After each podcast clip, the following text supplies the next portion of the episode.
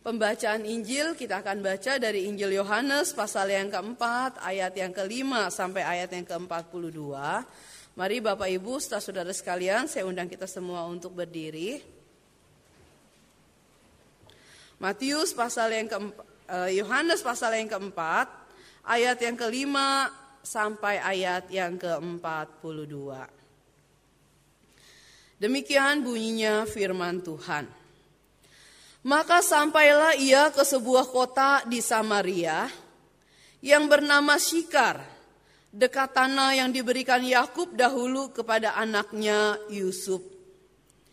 Di situ terdapat sumur Yakub.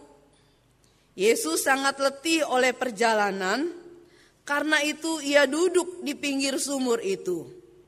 Hari kira-kira pukul 12. Maka datanglah seorang perempuan Samaria hendak menimba air. Kata Yesus kepadanya, "Berilah aku minum." Sebab murid-muridnya telah pergi ke kota membeli makanan. Maka kata perempuan Samaria itu kepadanya, "Masakan engkau seorang Yahudi minta minum kepadaku seorang Samaria?" Sebab orang Yahudi tidak bergaul dengan orang Samaria. Jawab Yesus kepadanya, Jikalau engkau tahu tentang karunia Allah dan siapakah dia yang berkata kepadamu, berilah aku minum, niscaya engkau telah meminta kepadanya dan ia telah memberikan kepadamu air hidup. Kata perempuan itu kepadanya, Tuhan, Engkau tidak punya timba dan sumur ini amat dalam. Dari manakah engkau memperoleh air hidup itu? Adakah engkau lebih besar daripada bapa kami Yakub yang memberikan sumur ini kepada kami dan yang telah minum sendiri dari dalamnya, ia serta anak-anaknya dan ternaknya? Jawab Yesus kepadanya, Barang siapa minum air ini, ia akan haus lagi. Tetapi barang siapa minum air yang akan kuberikan kepadanya, ia tidak akan haus untuk selama-lamanya. Sebaliknya air yang akan kuberikan kepadanya akan menjadi mata air di dalam dirinya yang terus menerus memancar sampai kepada hidup yang kekal. Kata perempuan itu kepadanya, Tuhan berikanlah aku air itu supaya aku tidak haus dan tidak usah datang lagi ke sini untuk menimba air. Kata Yesus kepadanya, "Pergilah, panggillah suamimu dan datang ke sini." Kata perempuan itu, "Aku tidak mempunyai suami." Kata Yesus kepadanya, "Tepat katamu bahwa engkau tidak mempunyai suami, sebab engkau sudah mempunyai lima suami." Dan yang ada sekarang padamu bukanlah suamimu. Dalam hal ini engkau berkata benar. Kata perempuan itu kepadanya, Tuhan, nyata sekarang kepadaku bahwa engkau seorang nabi. Nenek moyang kami menyembah di atas gunung ini, tetapi kamu katakan bahwa Yerusalemlah tempat orang menyembah. Kata Yesus kepadanya, percayalah kepadaku hai perempuan, Saatnya akan tiba bahwa kamu akan menyembah Bapa bukan di gunung ini dan bukan juga di Yerusalem. Kamu menyembah apa yang tidak kamu kenal. Kami menyembah apa yang kami kenal. Sebab keselamatan datang dari bangsa Yahudi. Tetapi saatnya akan datang dan sudah tiba sekarang bahwa penyembah-penyembah benar akan menyembah Bapa dalam roh dan kebenaran. Sebab Bapa menghendaki penyembah-penyembah demikian. Allah itu roh dan barang siapa menyembah dia harus menyembahnya dalam roh dan kebenaran. Jawab perempuan itu kepadanya, Aku tahu bahwa Mesias akan datang, yang disebut juga Kristus. Apabila ia datang, ia akan memberitakan segala sesuatu kepada kami.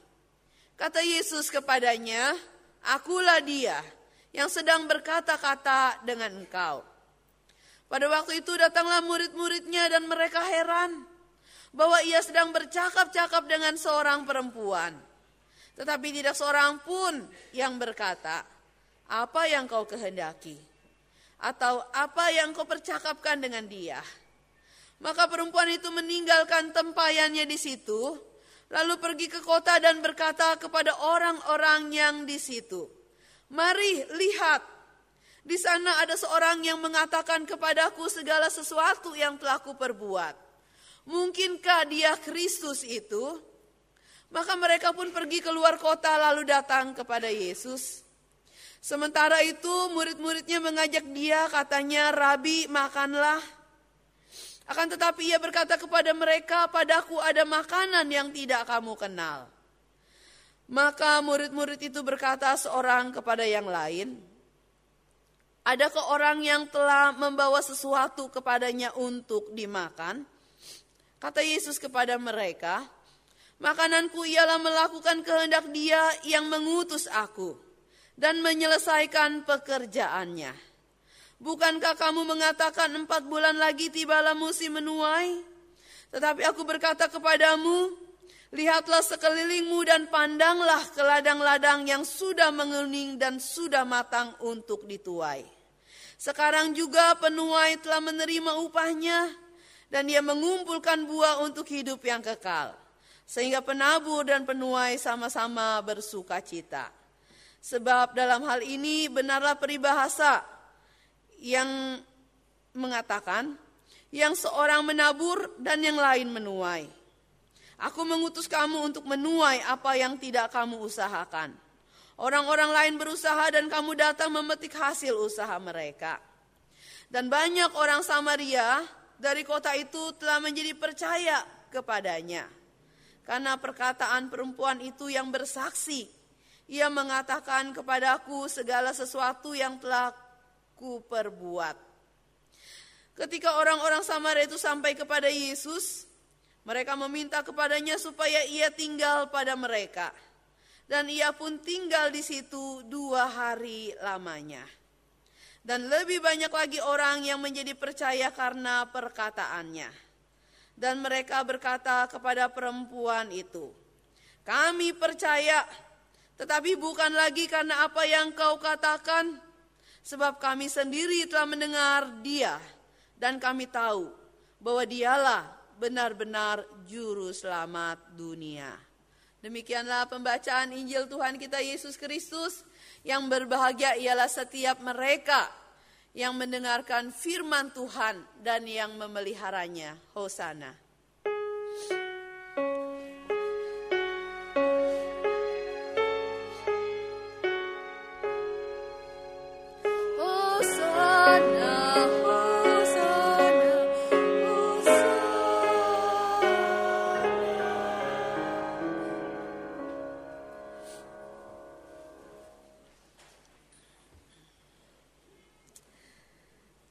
Bapak Ibu serta saudara sekalian,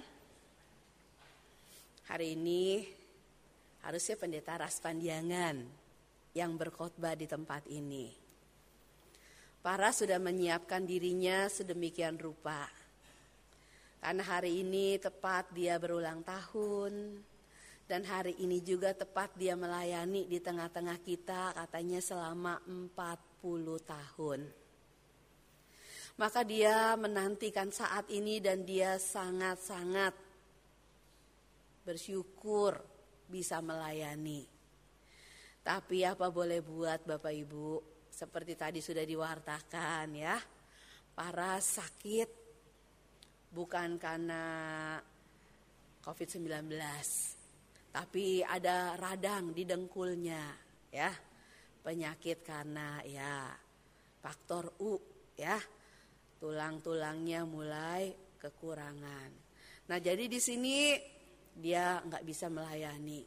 Sampai kemarin sore Paras masih berkeras mau khotbah. Karena dia punya pesan buat Bapak Ibu ya. Nah tapi ternyata nggak bisa. Sampai akhirnya Bu Ani bilang, Bapak memang semangat tapi sebagai istri saya harus tegaskan dan ingatkan dia harus menjaga juga kesehatannya. Jadi dia bilang digantikan saja. Maka hari ini Bapak Ibu ketemu saya di sini ya. Maka hari ini kita akan belajar apa yang tadi sudah disampaikan. Nah, hal kedua, hal yang eh, tadi satu saya menggantikan, yang kedua Bapak Ibu, tema hari ini saya rasa berat untuk mengkhotbahkannya. Karena dikasih judul membuka isolasi dan membangun relasi. Tapi hari ini yang kita lakukan adalah kita sedang pasang isolasi. Ya, isolasi. Ada orang-orang yang harus diisolasi. Jadi mulai dari diri kita sendiri diisolasi ya, dibatasi. Untuk apa? Untuk sebisa mungkin nggak perlu terlalu lama berkumpul dengan orang-orang. Untuk apa? Diisolasi untuk apa? Untuk sebisa mungkin nggak kontak secara fisik dengan orang-orang. Nggak sembarangan pegang, nggak sembarangan ini, dan nggak sembarangan juga pegang-pegang muka kita, gitu ya. Kita diisolasi. Kenapa? Karena ada alasannya, yaitu supaya wabah yang sekarang ini sedang melanda itu nggak semakin cepat penyebarannya, ya, semakin bisa dibatasi Kenapa? Karena kalau kita udah sering ketemu, kita pegang ini, pegang itu, kita badannya kuat, kita terinfeksi, kita nggak tahu. Tapi kita bisa membagikannya kepada banyak orang katanya ya. Maka dikatakan jaga diri hati-hati jangan sampai kita membagikan virus-virus itu kepada orang lain. Ya, maka Bapak Ibu kita disuruh mengisolasi diri. Nah,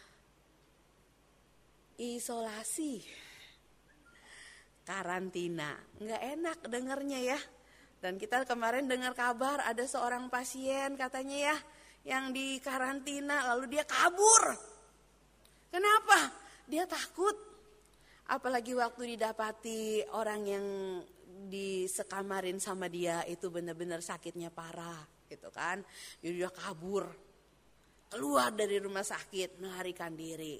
Kenapa? Karena memang gak enak. Kalau kita mengisolasi diri itu ya dengan kesadaran kita sendiri kita membatasi diri itu kayaknya kita berasa ya nggak apa-apa dengan kesadaran saya saya mau lakukan ini. Tapi kalau orang lain yang mengisolasi kita, itu rasanya seperti sesuatu yang aduh, kita ini kayak kuman gitu ya. Orang dengar batuk langsung lihat terus jauh-jauh gitu ya. Orang dengar bersin langsung lihat jauh-jauh.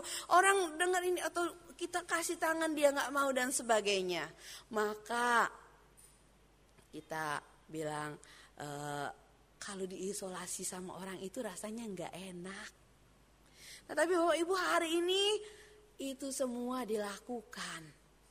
Kenapa dilakukan? Per tujuannya, pertimbangannya buat kebaikan semua orang. Ya, nah kita isolasi bukan berarti kita menutup diri sama sekali nggak berhubungan, nggak mau tahu kamu lagi kenapa, lagi ngapain, terserah kamu lagi sehat, lagi nggak sehat terserah kamu. Saya nggak mau tahu gitu ya. Ada makanan nggak ada makanan terserah kamu. Tanggunglah deritamu sendiri. Hidup-hiduplah, mati-matilah gitu ya. Bapak Ibu bukan yang seperti itu yang kita disuruh lakukan pada hari ini. Yang kita lakukan cuma untuk berjaga-jaga supaya penyebaran penyakit tidak terlalu luas ya. Jadi harus dipandang dan dipahami dengan cara yang seperti itu. Nah, hari ini kita mau berbicara juga tentang perasaan orang yang diisolasi. Nah Bapak Ibu apalagi dia diisolasi dalam ruangan yang berisolasi itu ya. Itu siapa dia? Toko yang kita lihat hari ini adalah seorang toko yang bernama, nggak disebutkan namanya ya. Cuma disebut seorang perempuan Samaria. Bapak Ibu serta saudara sekalian, berkaitan dengan bangsa Samaria, sesungguhnya bangsa Israel itu sudah membuat isolasi terhadap mereka. Mereka ini adalah suku bangsa yang dikarantina oleh orang Israel. Dibatasi geraknya. Mereka nggak boleh masuk ke wilayahnya orang Israel Dan mereka nggak boleh berjumpa dan bertemu dengan orang Israel. Kenapa? Karena mereka dianggap sebagai orang-orang najis. Orang-orang kafir. Bukan umat Allah. Maka sekalipun mereka punya nenek moyang yang sama. Sama-sama anak keturunan Yakub. Sama-sama tinggal di tanah yang diberikan oleh Yakub dan dibagi-bagikan kepada para keturunannya. Tapi mereka dibatasi geraknya. Hanya boleh di kota itu. Dan orang Yahudi sendiri mengisolasi dirinya dari orang Samaria. Maka sebisa mungkin mereka tidak akan pernah melewati kota Samaria. Lebih baik mereka menuju ke Yerusalem dengan jalan memutar jauh dan menghadapi perampok-perampok yang bisa menjumpai mereka di gunung-gunung batu, di jalan-jalan yang berbukit, daripada mereka harus lewat tanahnya orang Samaria. Padahal kalau lewat jalan itu tuh jalan kota. Kalau lewat jalan itu tuh jalan yang pintas dan lebih cepat. Tapi mereka nggak mau lewatin itu. Kenapa? Karena mereka membangun tembok pemisah. Karena mereka takut tercemar kesucian dan kekudusannya. Sehingga mereka betul-betul membatasi. Melarang mereka masuk, melarang eh, orang-orang mereka masuk ke sana. Uh, kemudian apalagi mereka juga melarang untuk berelasi, untuk bercakap-cakap, untuk bertetanggaan, mampir, saling sapa, itu dilarang. Pokoknya betul-betul nggak ada hubungan, diisolasi sama sekali. Nah Bapak Ibu kenapa begitu? Karena tadi ada apa yang dalam pikiran mereka mengatakan bahwa ini bukan orang-orang yang pantas dijadiin teman. Bahaya bisa menularkan dosa, bisa menularkan kekafiran, bisa membuat mereka najis. Jadi itu dipisahkan. Nah anehnya hari ini justru kita baca di kitab Injil Yohanes ini dari pasal yang keempat kalau di sana disebutkan di ayat yang keempat, yang tadi tidak kita baca ya. Ayat keempat dikatakan ia harus melintasi daerah Samaria. Yesus harus melintasi daerah Samaria. Bapak Ibu siapa yang mengharuskan Yesus untuk melewati daerah Samaria? Dia sendiri. Ia harus. Yesus sendiri yang mengharuskan dirinya dan rombongannya untuk lewat di Samaria. Kenapa dia mengharuskan dirinya untuk lewat di sana? Karena ada pekerjaan Allah yang harus dilakukannya. Karena ada pekerjaan Allah yang harus dikerjakannya. Maka dia nggak peduli dengan isolasi itu, apa yang dia lakukan? Dia tembus isolasi itu. Dia bukan cuma lewat. Bukan cepat-cepat lewat, istirahatin nanti di ujung kalau udah keluar. Dia lewat dan Alkitab mencatat dia lelah. Lalu kemudian dicatat di sana dia istirahat dan duduk di salah satu kota orang Samaria di pinggir sumur, di mulut sumur Yakub katanya ya. Dia duduk di situ. Bapak Ibu berapa kali kita melihat Yesus lelah? Enggak banyak. Salah satunya di bagian ini disebutkan secara khusus. Dia lelah dalam perjalanannya. Lalu dia istirahat di sana. Kenapa Yesus perlu istirahat di situ? Udah tahu itu najis. Lewat aja nggak boleh. Eh duduk lagi. Tapi dia nggak peduli itu. Karena dia harus. Karena ada pekerjaan Allah yang mesti dilakukannya. Dan hal yang ketiga yang Yesus lakukan dia bukan cuma masuk, dia duduk, tapi dia juga ngomong. Ngobrol sama orang Samaria Ini juga sesuatu yang gak pernah dilakukan oleh bangsa Yahudi. Ngobrol dengan bangsa Samaria. Plus lagi ya, bukan cuma bangsa Samaria tapi Samarianya ini adalah seorang perempuan. Bahkan dengan sesama orang Yahudi saja, laki-laki tidak berbicara dengan perempuan sembarangan di sembarang tempat. Seorang laki-laki hanya, bicara dengan perempuan di rumahnya, dengan istrinya, dengan anak-anaknya perempuan. Tapi dengan sembarangan perempuan dia nggak akan berbicara di sembarangan tempat. Tapi ini Yesus berbicara dengan Samaria dan seorang perempuan. Bahkan bukan cuma perempuan biasa, bukan cuma perempuan, tetapi perempuan yang punya status yang terhormat dan berharga. Tetapi perempuan ini perempuan yang terkenal. Terkenal oleh karena apa? Terkenal sebagai orang yang di tengah-tengah kompleks kota yang diisolasi itu, dia sendiri pun diisolasi. Oleh karena apa? Oleh karena dia juga merasa hidupnya jauh lebih buruk dan lebih kotor daripada orang-orang lainnya. Maka di sini kita lihat ada begitu banyak isolasi yang mengikat dan membelenggu perempuan ini. Yang membuat dia bahkan gak berani keluar ngambil air. Di waktu-waktu orang-orang ngambil air pada umumnya. Pagi-pagi atau sore-sore. Dia ambil airnya tengah hari. Bapak Ibu di Padang yang jarang pohonnya. Kemarin pelayanan penguburan di Pondok Ranggon. Banyak pohonnya banyak. Banyak tanahnya ada rumput-rumputnya, banyak hijaunya banyak. Tapi puanasnya pol. Saya sampai di sana jam 11. Ada mobil yang ketinggalan lagi. Mobil apa keluarga uh, yang ketinggalan ya.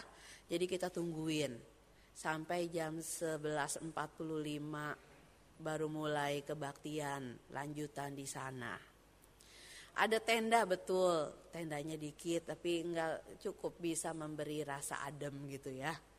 Itu panasnya luar biasa kata saya bilang kayaknya otak saya rada matang nih gitu ya. Kenapa? Karena kepanasan. Tapi Bapak Ibu kebayang ya jam 12 siang di Padang di daerah yang bergunung, berbatu dan sebagainya itu ya. Meskipun itu di sumur, Nah waktu kemarin ke Israel katanya dikasih tahu inilah tempatnya sumur Yakub nggak tahu benar apa enggak ya. Pokoknya di situ ada sumur yang gede gitu ya. Dan di situ nggak bisa melek bapak ibu saya. Kenapa? Silau panas gitu ya. Merem matanya gitu ya. Panas pol. Jauh lebih panas daripada di Pondok Ranggon gitu ya. Nah tapi di sini kita lihat apa? Perempuan itu sengaja datang siang-siang. Kenapa dia datang siang-siang? Kenapa nggak tunggu sore? Kenapa nggak datang pagi-pagi? Kalau pagi dan sore banyak orang, dia merasa dia adalah orang yang diisolasi. Entah oleh dengan orang-orang di sekitar secara langsung atau nggak langsung, mungkin hanya dengan tatapan mata, mungkin dengan perkataan-perkataan, dengan pergunjingan dan sebagainya, yang membuat dia lalu kemudian dengan sendirinya tidak ada yang membanggari dan membatasi dia, tapi dengan sendirinya dia menarik diri, dia nggak berani. Kenapa? Karena dia takut. Kenapa nggak enak saudara-saudara? Dipandang secara hina, dipandang secara rendah, maka dia menarik diri. Nah tetapi apa yang Yesus lakukan terhadap orang ini, orang-orang yang punya isolasi yang berlapis-lapis itu, Yesus justru sengaja dia harus datang ke situ. Dia harus ketemu perempuan itu dan dia harus berkata-kata dengan dia. Karena dia mau melakukan dan menyatakan pekerjaan Allah. Menyatakan sang Mesias ada di tengah-tengahnya menyatakan bahwa perjumpaan dengan Mesias sungguh bisa mengubah hidupnya. Bahwa sungguh kalau dia percaya kepada Allah ada jalan keluar dan bisa lepas dari segala isolasi itu. Maka Bapak Ibu apa yang dilakukan Yesus? Dia menyapa, dia berbicara, dia menghargai, dia memandang, dia membangkitkan kembali kepercayaan dirinya. Membuat dia tidak malu meskipun dia harus melihat secara jelas fakta-fakta hidupnya diketahui oleh Yesus. Kenapa dia jadi nggak malu? Karena Yesus pasti memandang dia dengan cara yang berbeda. Mungkin bukan dengan cibiran, mungkin juga bukan dengan tatapan penuh penghinaan, tapi dengan tatapan yang penuh kasih, dengan tatapan yang mengatakan gak apa-apa. Anugerah Allah bisa dinyatakan dalam hidupmu. Dan kau bisa percaya kepada dia. Karena kau bisa melihat dia sang Mesias itu ada di depanmu. Bapak Ibu, Yesus menembus itu supaya dia bisa menolong perempuan ini keluar. Sehingga apa yang terjadi kemudian perempuan itu betul-betul bisa keluar. Dia bisa pergi, dia nggak takut lagi, dia nggak malu lagi. Bahkan dia masuk ke kotanya dan dia berseru-seru kepada orang-orang kota yang selama ini mungkin dihindarinya. Mereka harus tahu apa yang dia tahu. Mereka harus dengar apa yang dia alami. Dan itu yang dilakukannya. Dia sudah ditolong Tuhan. Dan dia tidak lagi membiarkan dirinya diisolasi. Maka Bapak Ibu di sini kita lihat apa yang Yesus lakukan. Dia membuka isolasi itu. Dan sesudah itu ketika dikatakan mereka meminta supaya dia tetap tinggal di situ, maka Yesus melakukan pelanggaran yang berikutnya dalam adat istiadat Yahudi. Bukan cuma nggak boleh lewat, nggak boleh duduk di sana, nggak boleh ngomong sama orang sana, apalagi sama perempuannya, apalagi perempuan yang berdosanya, dan yang keempat tinggal di situ. Tapi ketika orang-orang itu suruh Yesus tinggal, tinggallah di sini bersama dengan kami. Maka dicatat oleh Yohanes, Yesus sengaja tinggal di situ dua hari lagi. Dia terus memperkatakan kebenaran firman Allah. Dia mewartakan Injil keselamatannya. Dia mewartakan pengharapannya di dalam dia yang dibagikan dan di, e, beritakan kepada mereka. Lalu banyak di antara mereka yang kemudian menjadi percaya. Yang kemudian dibawa kembali datang kepada Allah. Yang kembali kemudian dibangkitkan harga diri bahwa mereka juga adalah ciptaan Allah. Yang dikasihi Allah, yang dipedulikan oleh Allah. Bapak Ibu ada pertolongan bagi mereka. Tidak terus harus terpuruk di tempat yang terisolasi. Kenapa? Karena Yesus datang membuka isolasi itu. Nah hari ini Bapak Ibu, dalam situasi kita, bagaimana kita menerapkan kebenaran firman ini? Bagaimana kita menerapkan kebenaran firman ini? Ketika kita harus mengisolasi diri dan mungkin orang-orang yang terjangkit sakit penyakit. Bapak Ibu, mungkin kita memang harus menjaga jarak supaya kita tidak tertular. Tapi bukan berarti kita masa bodoh dengan hidup mereka.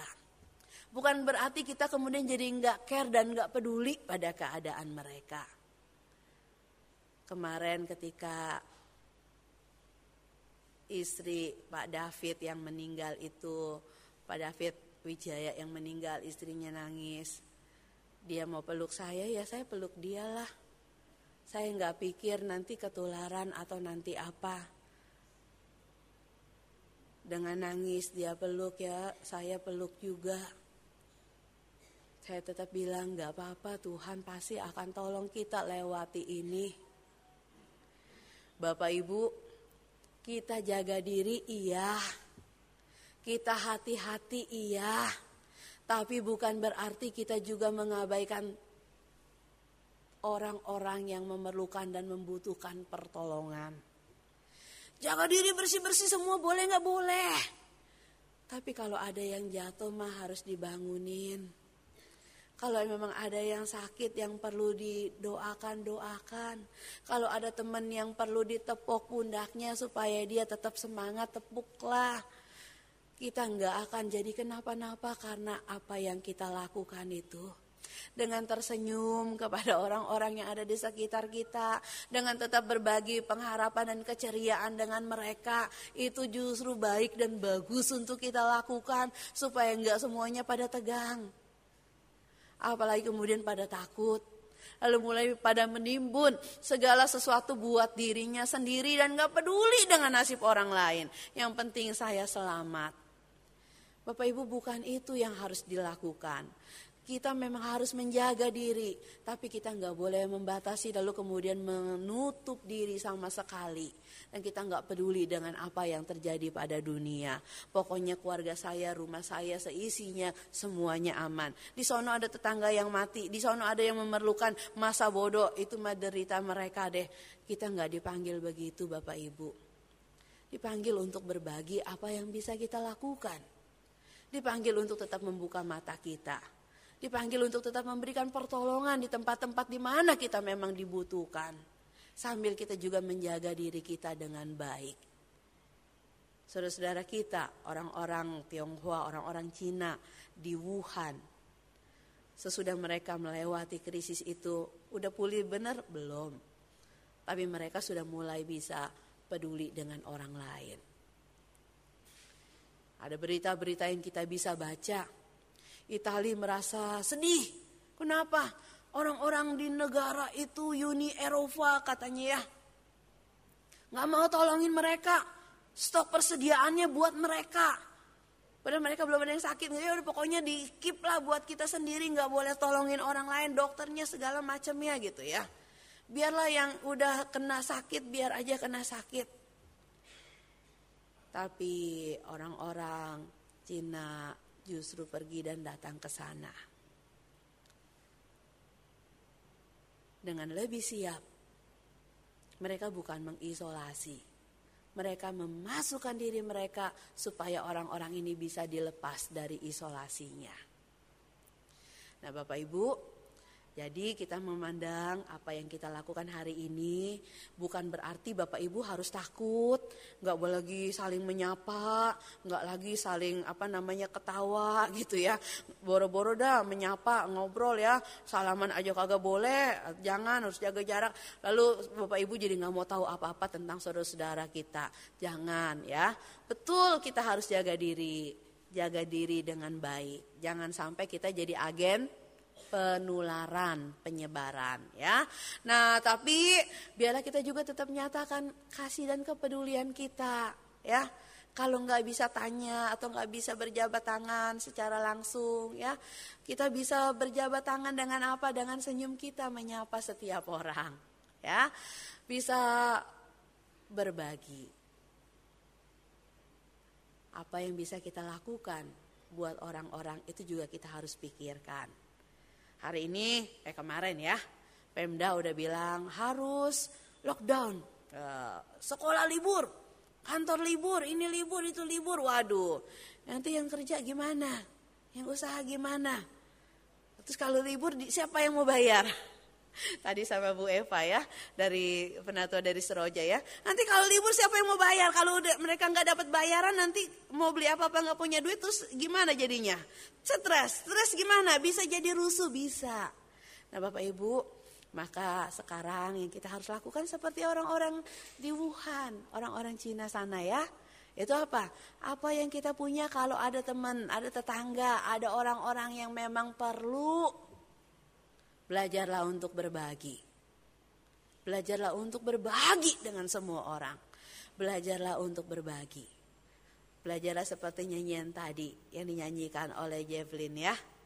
Belajar bersyukur untuk semua karunia yang Tuhan beri. Belajar berbagi dengan kekayaan yang Tuhan karuniakan kepada kita. Sekalipun mungkin kita nggak sekaya orang-orang. Tapi biarlah kita boleh belajar. Supaya apa? Belenggu isolasi itu nggak perlu lama-lama adanya. ya Supaya isolasi ini bisa segera berlalu. supaya isolasi ini bisa kembali dilepaskan. Untuk sesaat kita harus lakukan ini. Yuk kita jalani sama-sama. Yuk kita semangati teman-teman kita, orang-orang di sekitar kita. Jangan biarkan ketakutan bikin kita mati. Jangan biarkan ketakutan membuat orang-orang kemudian jadi saling membunuh dan saling menginjak. Mari kita sama-sama menjadi agen pendamaian. Ya, sebarkan berita bahwa Kristus ada dan dia nggak akan lama-lama bikin kita dalam kondisi itu. Bangsa Israel sudah membuktikannya. Bahkan dari gunung batu bisa keluar air. Paulus menegaskannya sekali lagi. Waktu kita masih jadi musuhnya Allah, Allah sudah baik dan sayang sama kita. Masa iya sih sesudah kita jadi anak-anak Allah, dia akan biarkan kita. Dia pasti akan menjaga kita dengan hidupnya. Tuhan memberkati dan meneguhkan kita. Amin.